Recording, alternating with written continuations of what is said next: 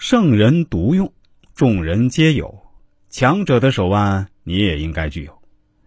鬼谷子是这样说的：“其魔者，有以平，有以正，有以喜，有以怒，有以明，有以行，有以廉，有以信，有以悲。”在实施魔役时，有用和平进攻的，有用正义责难的，有用娱乐讨好的，有用愤怒激励的，有用名望威吓的。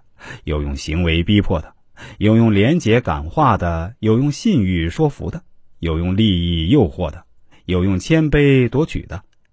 和平就是安静，正义就是刚直，娱乐就是喜悦，愤怒就是激动，名望就是声誉，行为就是实施，廉洁就是清明，谦卑就是委屈。圣人所独用的魔异之术，平常人都可以具有。然而，没有能运用成功的，那是因为他们用错了，因此谋划策略。最困难的就是周到缜密，进行游说；最困难的就是让对方全部听从自己的说辞。主办事情最困难的就是一定成功。这三个难题，只有成为圣人才能胜任。领导大致有两种：一种是以过程为导向，一种是以结果为导向。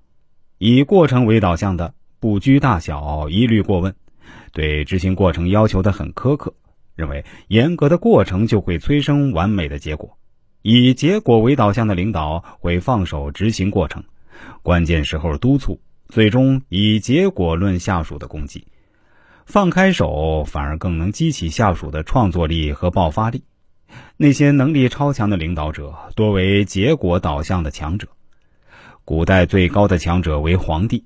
常言道：“伴君如伴虎。”强者的心思很难让人猜透。的确，即使在当代，强者的情绪也是多变的。很多时候，强者表现出来的态度，并不是他的真实想法，而是当时的情景所需要的态度。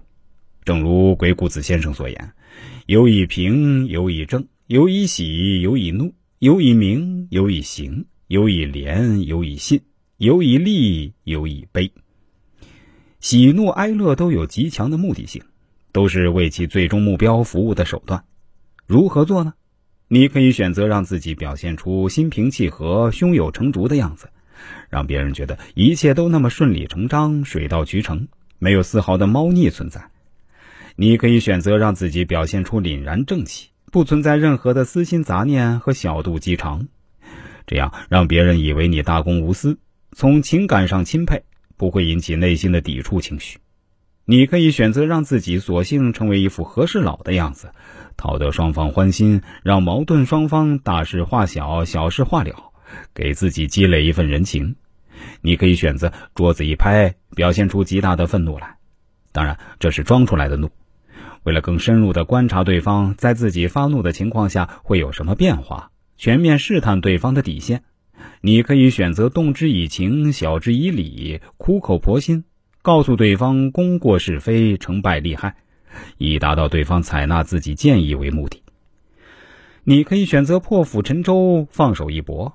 当观察到事情时机已经成熟，便勇敢的、不失时机、大胆的进行一次尝试。这意味着你将破茧成蝶。你可以选择在实施谋略的过程中，不等结果出来就及早的表现出为他人着想的种种行为，在他人心目中留下热心待人的印象，以博得好感。